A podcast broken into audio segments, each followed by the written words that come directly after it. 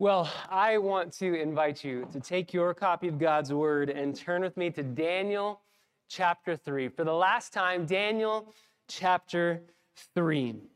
I don't know about you guys, when you're reading through a book series, or you're reading through a book, or you're watching a TV show, or you're watching a movie, and you get towards the end, there's this sense of a, a bittersweetness. Maybe it's a book series that you've read through that You've read, you know, books one through three, and as you're getting to book number four, and you know that this is the last book, as you get to the very end, you can feel uh, the, the pages getting smaller and smaller in your right hand as you're flipping through it and reading, and you realize there's not much left in this story. And you just want to hang on. You want to figure out what happens at the end of the story, but you also don't want it to end. That's how I feel about Daniel chapter 3. We know the ending of this story, we know how it unfolds, we know how it ends. And as I said last week, sometimes I wish that I didn't know how a story in the Bible ended. I wish that I could go back to when I didn't know and I read it for the very first time and I was just dumbfounded by God's amazing grace.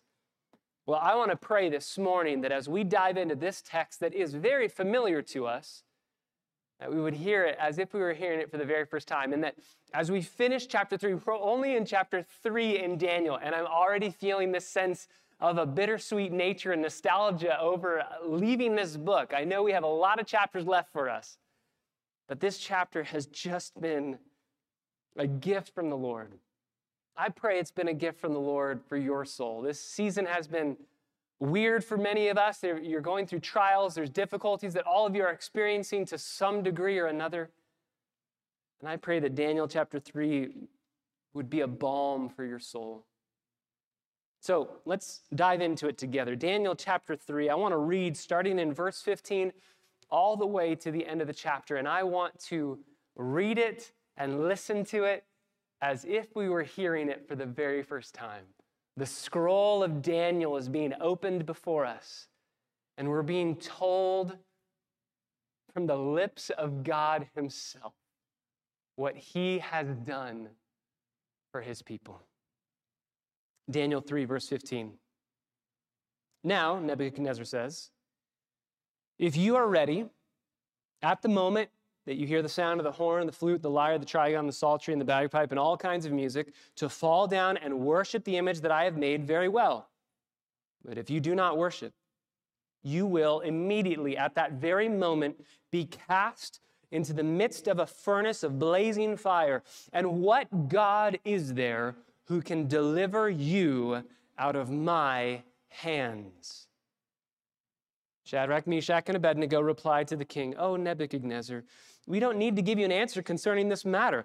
If it be so, our God, whom we serve, is able to deliver us from the furnace of blazing fire, and he will deliver us out of your hand, O king. But even if he doesn't, let it be known to you, O king, we are not going to serve your gods or worship the golden image that you have set up. Then Nebuchadnezzar was filled with wrath, and his facial expression was altered towards Shadrach, Meshach, and Abednego. He answered by giving orders to heat the furnace seven times more than it was usually heated. He commanded certain valiant warriors who were in his army to tie up Shadrach, Meshach, and Abednego in order to cast them into the furnace of blazing fire.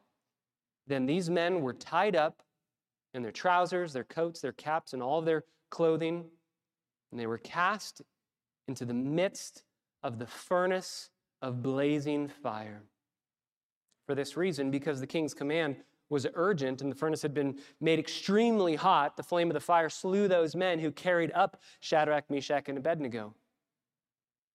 But these three men, Shadrach, Meshach, and Abednego, fell into the midst of the furnace of blazing fire, still tied up.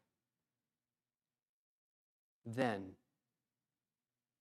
Nebuchadnezzar the king was astounded and stood up in haste.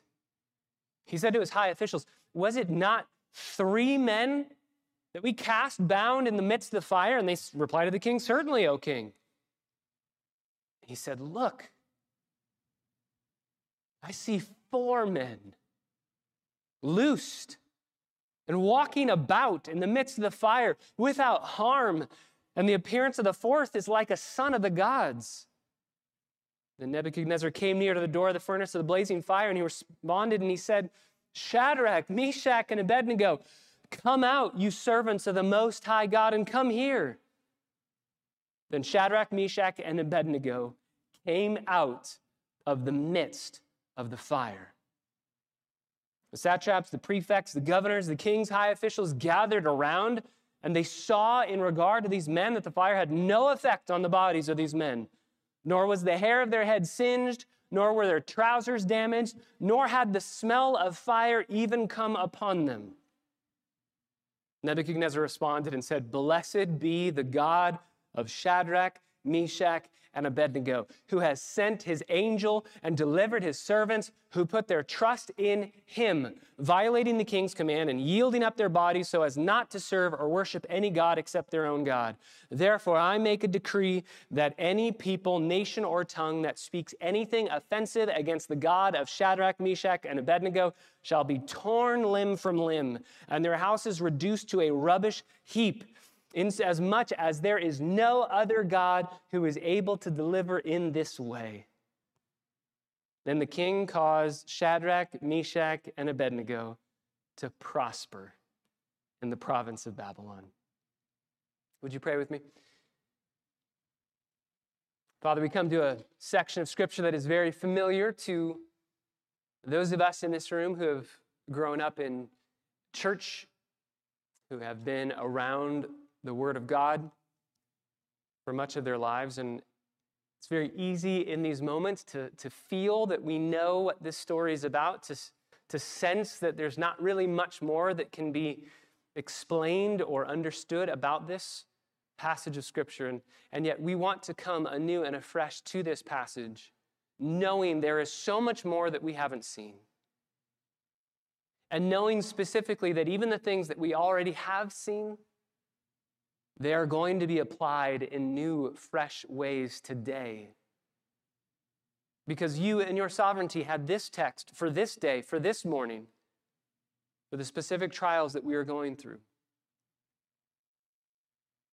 Father, I pray that you would remind us of your sovereign hand in the midst of persecution. You remind us of one of the aspects of persecution, promoting praise as you protect us and you sovereignly care for us. But Father, more than anything, I pray that we would walk away with a very real sense that you are here.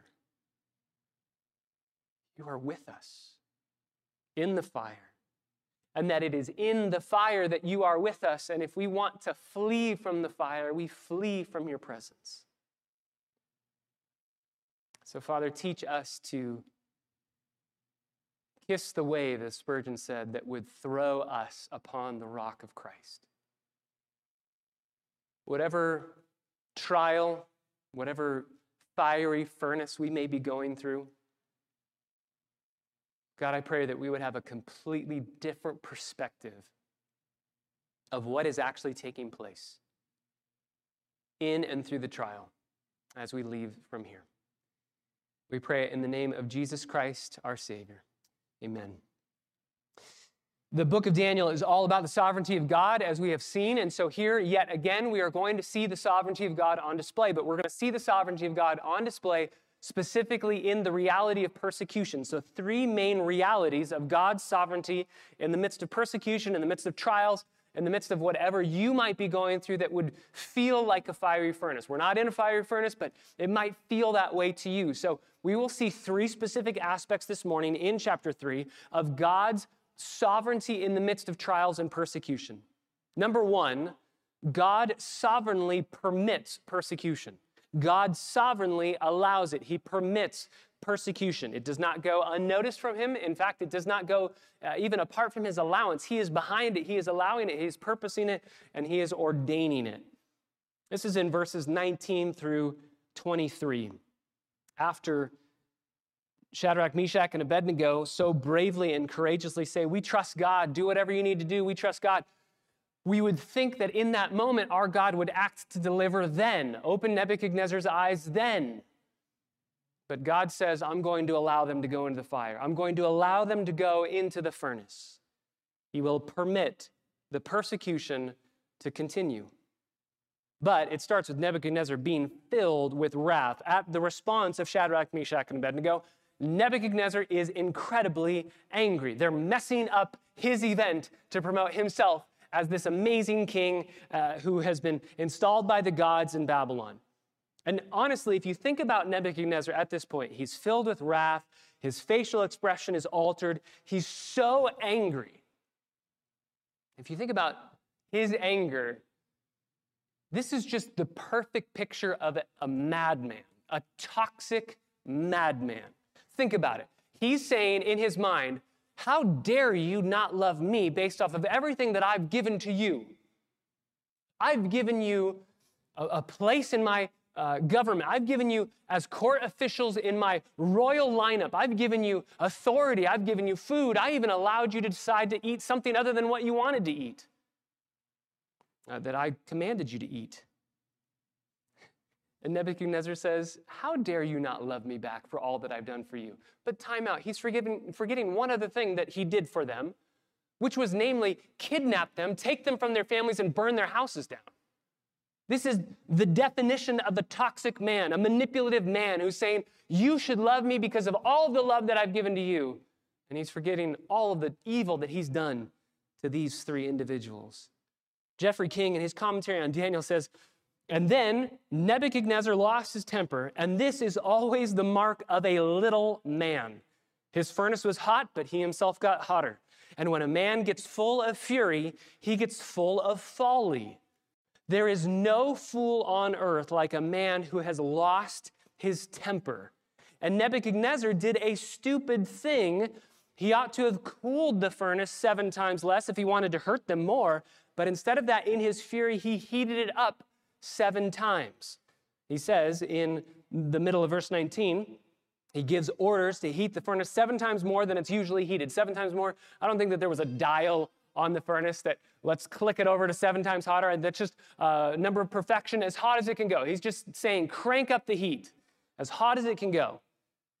1,984 degrees is where gold melts. And remember, this furnace is probably there in order to melt the gold, to put the gold plating on the statue. And so probably it's around 1,984 degrees. So he's heating it up hotter than that, 2,000 degrees and beyond. But think of how pointless this would be. In his anger, he heats up the fire, which is only going to incinerate these three individuals faster. It's not going to cause them more tor- torture and more pain. His anger is absolutely pointless. And we see this time and time again in the scriptures, and we say it often at our church. Even though it is a curse word in our home, we always say, sin makes you stupid, right? Sin just makes you stupid. It makes you absolutely foolish. And here we see this king being completely foolish. But in his folly, in his sin, he's making a way for God's glory to be even more clearly seen and demonstrated in the fact that this hottest of furnaces is not even going to singe their garments. So even his sin is under the sovereign control and hand of God. But here, as we're waiting between verse 19 and verse 20, there's a waiting period. Verse 19 ends, he commands that the furnace be heated up seven times hotter, and then he's going to command the valiant warriors to tie up Shadrach, Meshach, and Abednego. So we're waiting for the furnace to be heated up seven times hotter. I don't know how long that takes. With my barbecue, it takes about 70 hours. I'm guessing it doesn't take that long here. We aren't told. We're not told how long. Uh, when it comes to the white space of Scripture, I think interpretation by voting works, right? What do you guys think? 30 minutes? An hour? I don't know. The longer it gets, the more dramatic it gets. Let's say it's an hour. It takes an hour. And they're waiting. Just think about Shadrach, Meshach, and Abednego sitting there watching the king, watching all of the fire being dumped into the furnace, seeing the flames leap up past the entrance of the furnace, and just wondering, did we make the right decision?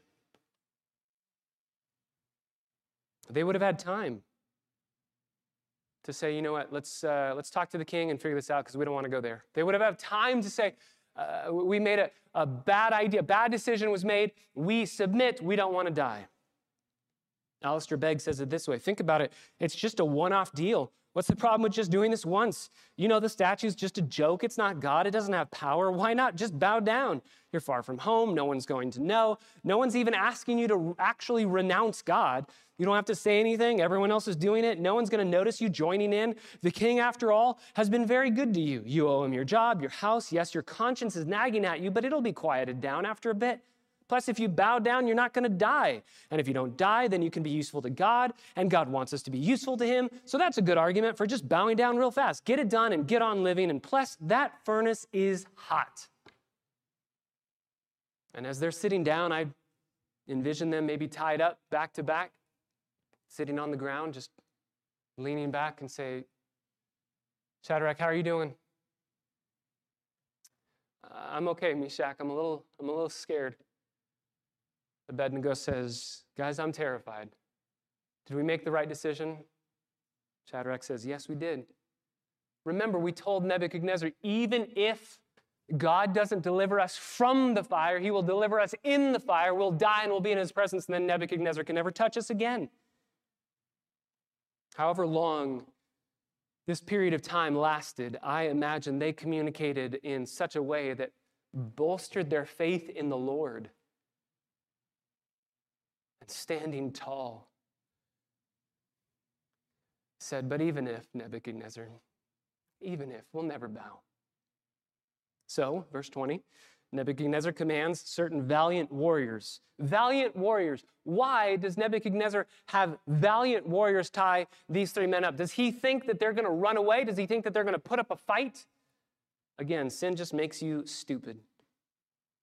And so he has them tied up and he's going to cast them into this furnace of blazing fire. Verse 21 gives us their clothing so that we would see that it should just be burned off instantly. It's just going to be burned off immediately. Verse 22 it's so hot, at the king's command being so urgent, at the furnace being made extremely hot. The flame is coming up out of the furnace. The furnace would probably have looked like, if you kind of think of a, of a train tunnel with an old fashioned uh, glass milk bottle on top of it. A train tunnel with an old fashioned glass milk bottle. That's kind of what it would have looked like.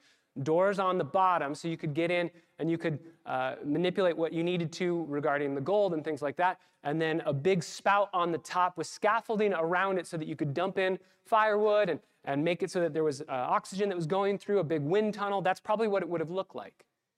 So just picture this in your mind. You have a furnace, you have fire starting to come out all over the furnace. Probably the scaffolding is now lighting on fire.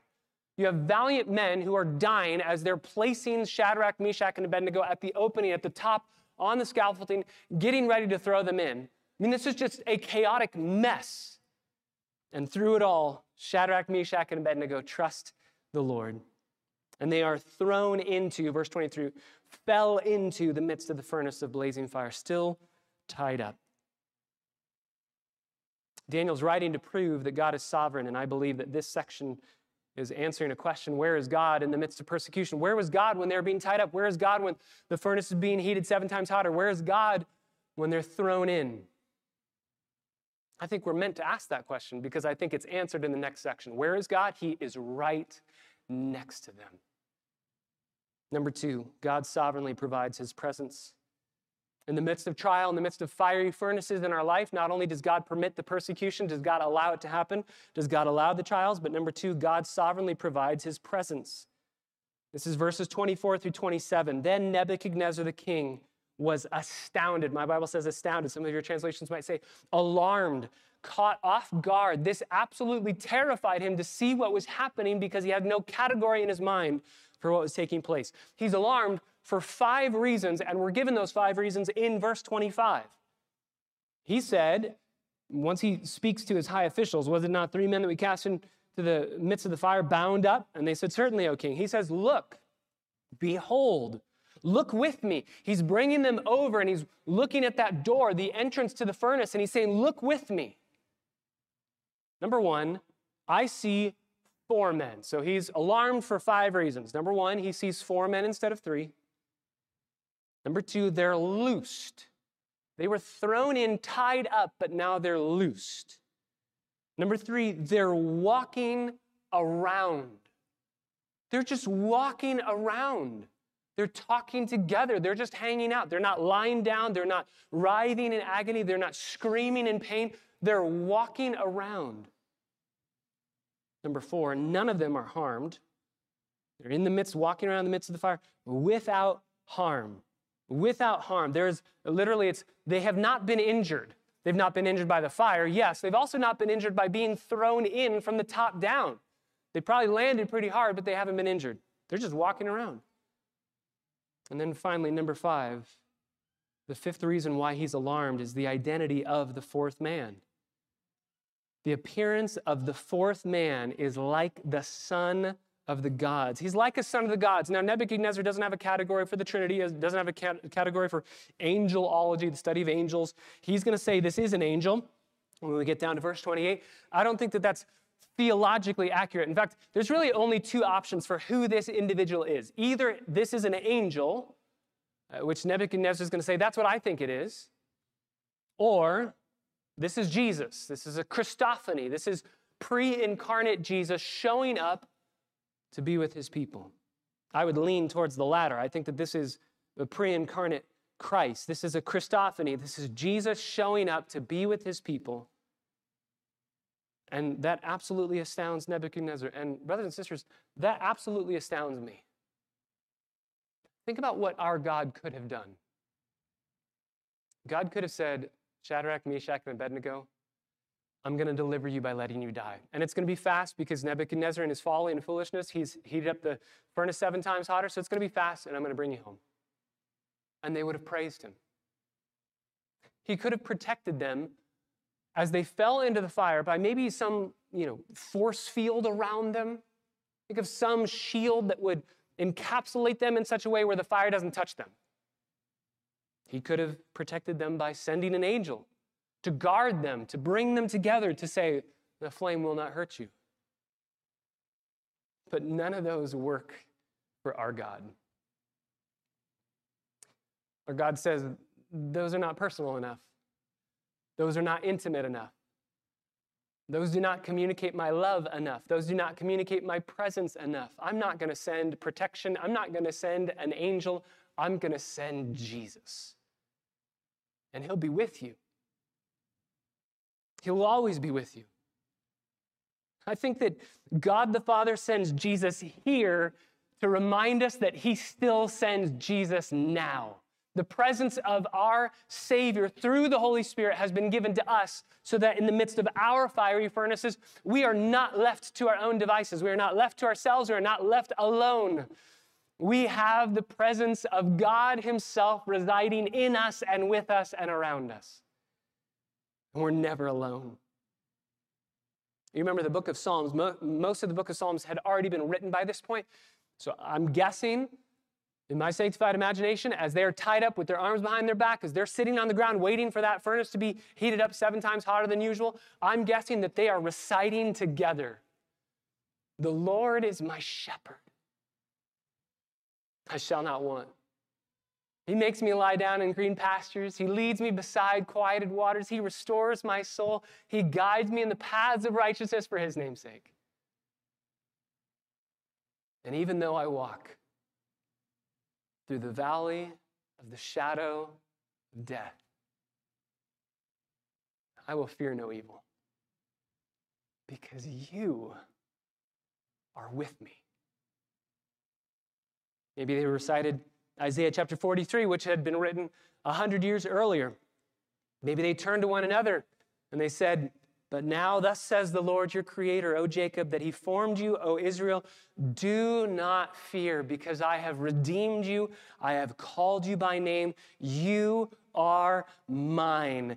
And when you pass through the waters, I will be with you. And the rivers, though they will flow, they will not overflow you. And when you walk through the fire, you will not be scorched, nor will the flame burn you.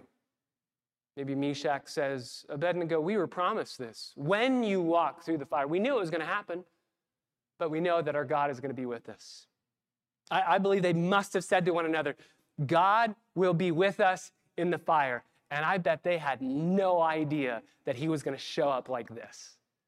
God will be with us in the fire. I'm guessing that they're thinking to protect us in a way of not letting us lose our faith, of trusting Him to the very end, of dying, trusting the Lord all the way through. He'll be with us. And then, literally in the fire, He's with them.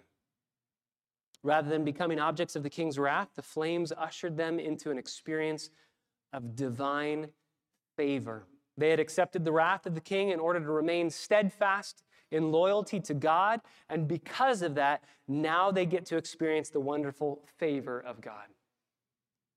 So often, if we're honest, we just want out of the trial. Whatever the trial's going on, whatever's happening in our lives, we just want out. We pray, God, please get rid of the trial. Let the trial pass me by. Get it away from me. I don't want this anymore.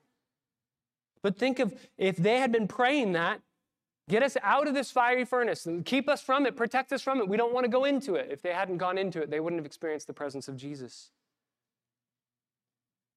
If we leave the trial, we leave the gracious presence of Christ to sustain us in the trial. Charles Spurgeon said it this way Beloved, you must go into the furnace if you would have the nearest and dearest dealings with Christ Jesus. You have to go through the furnace if you want to be close with the Lord. Obedience to Jesus doesn't mean that we skip the fires, and instead, obedience often means that we walk right into them and through them. But if we're honest, and we could give testimony one to another of how many times in the midst of the trial, as we get into it, as we're in the middle of it, we would say, I don't want to be here anymore. But as we start to end that trial, and we begin to look back and we see God's hand and his presence. We say, I wouldn't have changed this for anything. I wouldn't have changed that trial for anything in the world. Ask me on the front end, do you want to go through this trial? And we'd say, no, thank you. Ask me on the back end, and we would say, that was the hardest thing I ever went through. But because I went through it and God was with me, I was able to understand him intimately, to know him more closely than I've ever known him before. If we shun the trials, we miss the blessings. Brothers and sisters, when you walk into the fiery furnace, rest assured with confidence. Jesus is already there waiting for you. He's already there. He's promised, Matthew 28, verses 18 through 20, I'm always with you. I will never leave you. Lo, I am with you through the end of the age. Hebrews 13, 5, I will never leave you or forsake you. John 6, Jesus walks on the water to get to his disciples. Whatever it takes to be with you, I'll perform a miracle to walk on the waters to get to you. There is no barrier that can keep God from coming to the aid of his people. And my friends, the, the fourth man, he's still there. The fourth man is always there. The fourth man is there when the wife goes home to her empty house after burying her husband. The fourth man is there in her home. The fourth man is there. The fourth man is there when a mom finds out that her son's not going to make it. Fourth man is there by her side. The fourth man is there when the phone rings and you hear the words, it's cancer and there's nothing we can do. The fourth man is there. The fourth man is always there. He's never going to leave, leave you or forsake you. If you walk through the worst trial imaginable, the harshest affliction, the strongest persecution, but you have the fourth man, it is enough. And we will say, God be praised. The fourth man is with you now. Brothers and sisters, I don't know what you're going through. I know what some of you are going through, and I pray for you often. But I want to remind all of us this morning the fourth man is there. He's with us. Whatever you're going through, he sees it, he knows it, he's ordained it, he's allowed it, he loves you, and he's using it to draw you closer to him. Verse 26 after Nebuchadnezzar's alarm, he comes near to the door of the furnace and he says, Shadrach, Meshach, and Abednego, come out, you servants of the Most High God, and come here. And they do, they obey. It's It's amazing that even here they wait in the fire for the command of the king. Even in the fire, they're still being humble and respectful. We'll wait until you command us to come out. And then they walk out. But I just wonder, I just wonder, as they heard Nebuchadnezzar's voice, come out. If one of them turned to the other and said, Do we have to? You're with Jesus. Look around. You're in the midst of a furnace. There are flames in front of your face, on your hands. I, just think of what they must have been experiencing. And then to see Jesus show up and then to hear, come out. I just, I have to imagine they looked and go, this is the most amazing moment of our lives. We can't forget this. Christ is with us. Do we have to leave?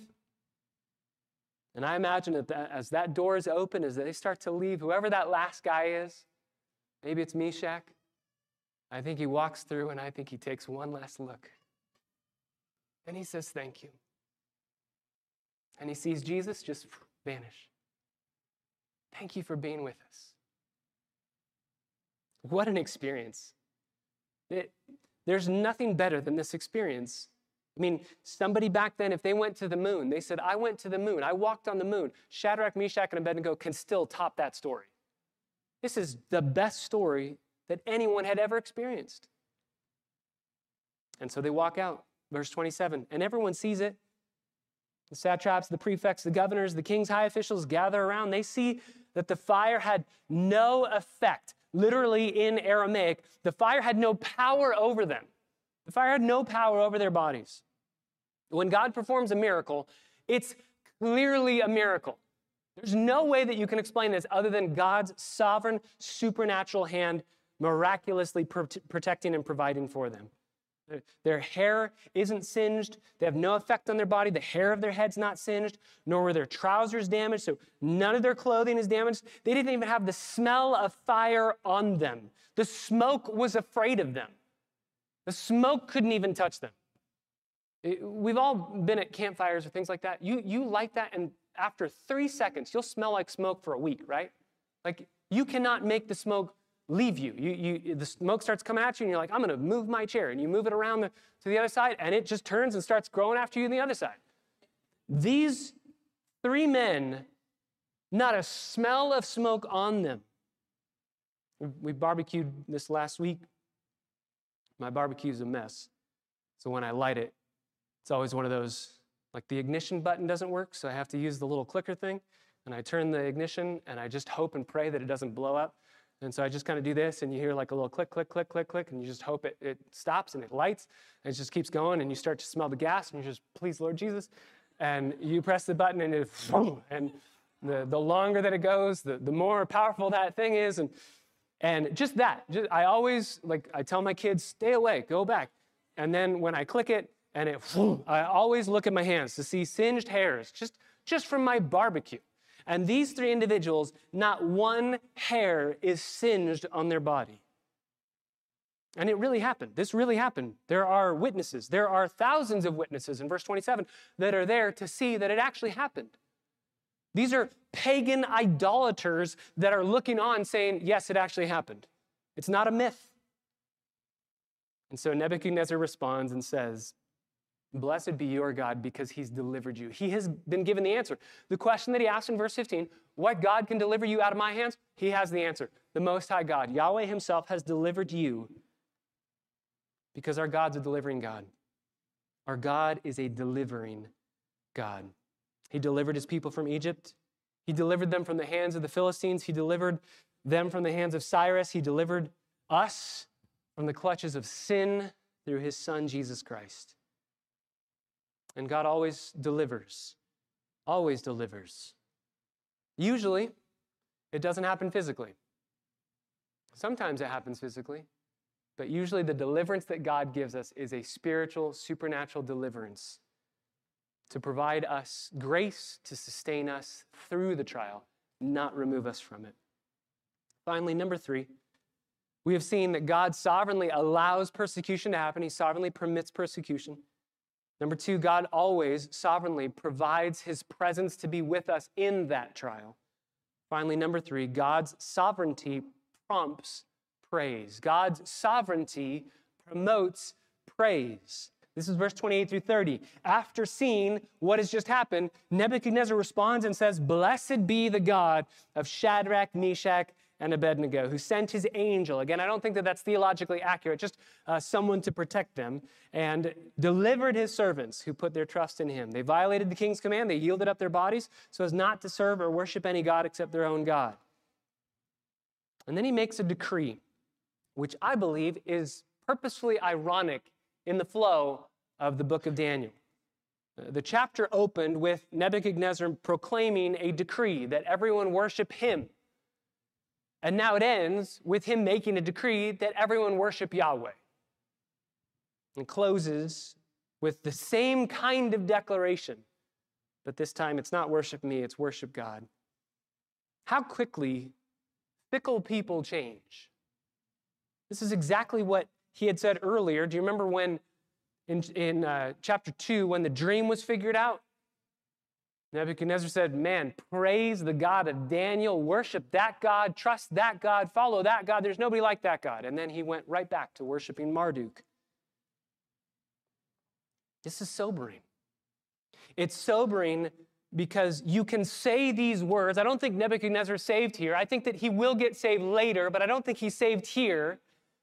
And it's sobering to see that you can say words like this in verses 28 through 30 and not be saved. He's speaking truth that he himself doesn't believe because he hadn't gotten off the throne of his own life. He's not a true believer. He's not converted yet. He's going to have to sink way, way lower, that we'll see in chapter 4, before he's ready to acknowledge that God and God alone is deserving of our worship. And that's instructive for us today because that tells us that a miracle does not produce faith. Nebuchadnezzar has just seen the most amazing miracle, but I don't think that he's saved. We're not saved by miracles. How are we saved? We are saved by the hearing of the Word of God. Right? We're saved by hearing the Word of God. So God, in His grace, allows this persecution to bring about praise. Think of how amazing the testimony of these three men must have been in the rest of Babylon. As they go out into Babylon, you remember there's going to be a third deportation. There's going to be all of Judah brought into Babylon. Nobody's left in Jerusalem. Everybody's brought over. And all of the Jewish people that are there in Babylon at that time are going to be freaking out, wondering, what are we going to do? How are we going to be protected? Should we keep trusting Yahweh? And Shadrach, Meshach, and Abednego are going to say, hey, remember about the fire?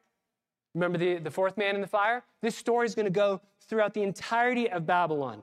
Terrified Jews entering Babylon will hear this story and the three friends will continually say, God kept us safe in the fire. Remember the fire. Remember the fourth man. He's with us still. That's what we're called to do today, by the way. We're called to remind each other the fourth man is still there.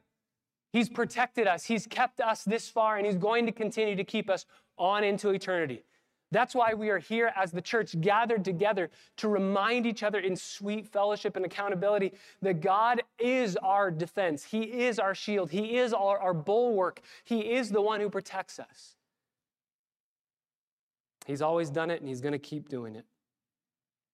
Look at how quickly in this chapter we've moved from persecution to protection to praise.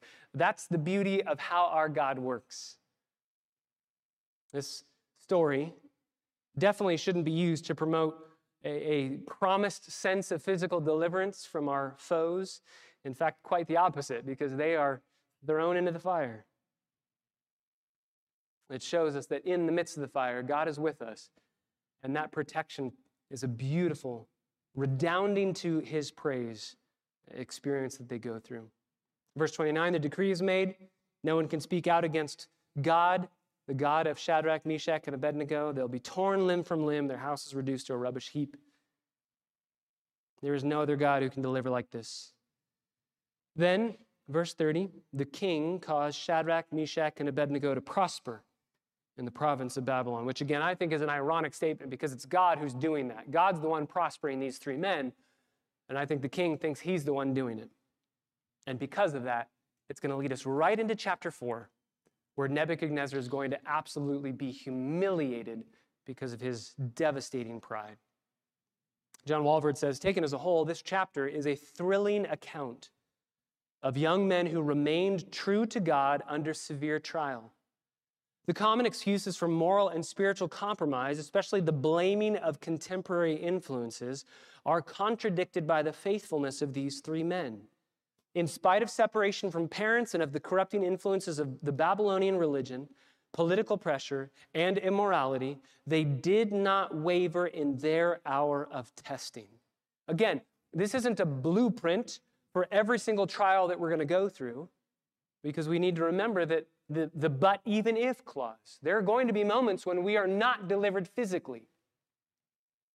That's why John Calvin says the church of Jesus Christ has been so constituted from the beginning that death has always been the way to life, and the cross, the path to victory. That's what these three friends knew.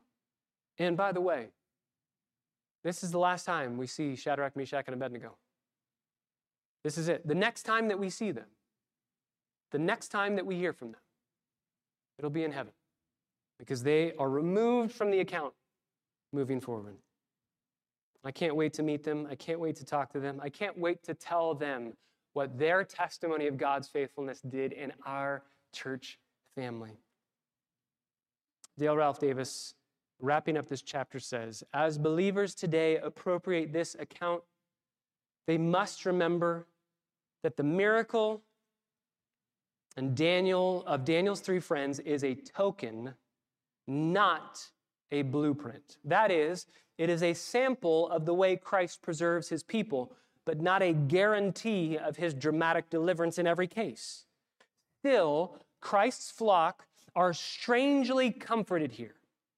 Christ did not keep them out of the furnace, but found them in it. He does not always shield you from all distresses and dangers, but it is in the loneliness, in the betrayal, in the last moment that the fourth man comes and walks with you.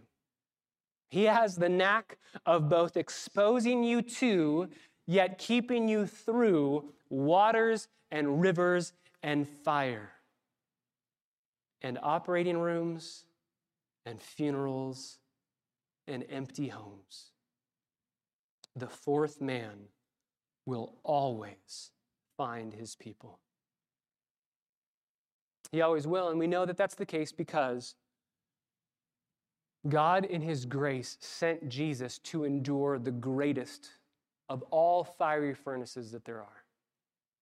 The reality of chapter 3 is so gospel proclaiming because it is us who deserve the fiery furnace. It is us who deserve it because of us not bowing down and worshiping God not a statue of him and not in some external way, but genuinely loving him more than anything in this world. We are called, the greatest commandment is to love the Lord your God with all your heart, soul, mind, and strength. We are called to do that not because God is some mean spirited individual who needs our praise in order to be happy. He doesn't need us at all. We need Him, and so His gracious command of saying, You need to praise me, is God in His grace saying, I know how you will be most satisfied. And it's not by worshiping anything else, by finding your satisfaction in anything else. It is by finding your joy, your hope, your assurance, your confidence, your satisfaction in me alone. And we hear that and we say, Not for me. And that's what sin is. Sin is turning from that reality and saying, I can be satisfied apart from you. Whether it's a fruit in the Garden of Eden, whether it's lust, whether it's greed, whether it's fame, whether it's whatever it is. It's us saying to God, You're good, but there's something greater. And we bow down to that thing, and God says, You cannot be with me for all of eternity if you do that. In fact, you wouldn't like all of eternity. If you love anything other than God, heaven's going to be an awful place for you because heaven's all about God. So God says, Make your choice. What will it be? And He graciously offers and He pleads and He woos, and with winsome love, He is pleading with you to love Him and to follow Him. And if we finally say no, then we will be sent not to a temporal fiery furnace, but the, the ultimate wrath of God in hell forever. And yet, God, in his astounding kindness, says, though you deserve that, I don't want that for you. And he sends Jesus. And Jesus, not with three other friends in the fire, but alone, not even with his Father, all by himself, our Savior walks into the fiery furnace of God's wrath and isn't protected from it at all. In fact, he feels every ounce of the wrath of his Father as judge against our sin. But what Jesus does, he doesn't walk out of the fiery furnace of hell as it's still blazing behind him, unscathed. He's killed in that furnace. And then the furnace is killed when he rises from the dead. And then he comes to us and he says, I went to that fire so that you don't have to. Follow me, trust me, pursue me. Turn from sin, turn from idolatry, turn from worshiping anything else, and trust in me. And that's all that you can do. That's all we need to do. There's no work that we can do to save ourselves. We cannot be good enough to get out of that furnace on our own. We cannot do any work to get to God on our own. No, it is God who does all of the work to get to us. And because He's done that, He's done the hardest thing, then everything else for Jesus to do is an easy thing to do. That's why when he says, I'll never leave you, we go, mm, that sounds impossible. But he already did the hardest thing. He conquered sin, he conquered death, he conquered hell. And so he says, It's an easy thing for me to do, to be with you forever, to never leave you, to never forsake you. The Christian life is about being delivered through the furnace, not from it, through those trials, not from the trials. Jesus went to the greatest of all furnaces so that in our little furnaces, in our little trials, we know that He loves us. He's not against us. So we can do this with joy. We can walk through these trials, these fiery furnaces, even persecution that is sure to come. We can do it with joy because we've been delivered from the greatest furnace by the loving, compassionate, and sovereign grace of our God. Brothers and sisters, the fourth man is always with you. And no matter where you go and no matter what you experience, there will always be another in the fire with you. Father, we thank you so much for this chapter. What grace to see on display our Savior, not standing far off, and protecting from a distance, but saying, I will be with you in the fire. What kindness, what grace, so undeserved. Even in the obedience of Shadrach, Meshach, and Abednego, they did not deserve or earn this gracious gift. You would not have been any less good if you had allowed them to be incinerated by that fire. And yet, in your kindness and your grace, you come to them just like you do to us. So, Father, I pray that you would enable us to apply the reality of this amazing truth to our lives today. Holy Spirit, help us not only to know, not only to believe, but to feel, to be comforted, to enjoy the peace that surpasses all understanding because the fourth man is there with us.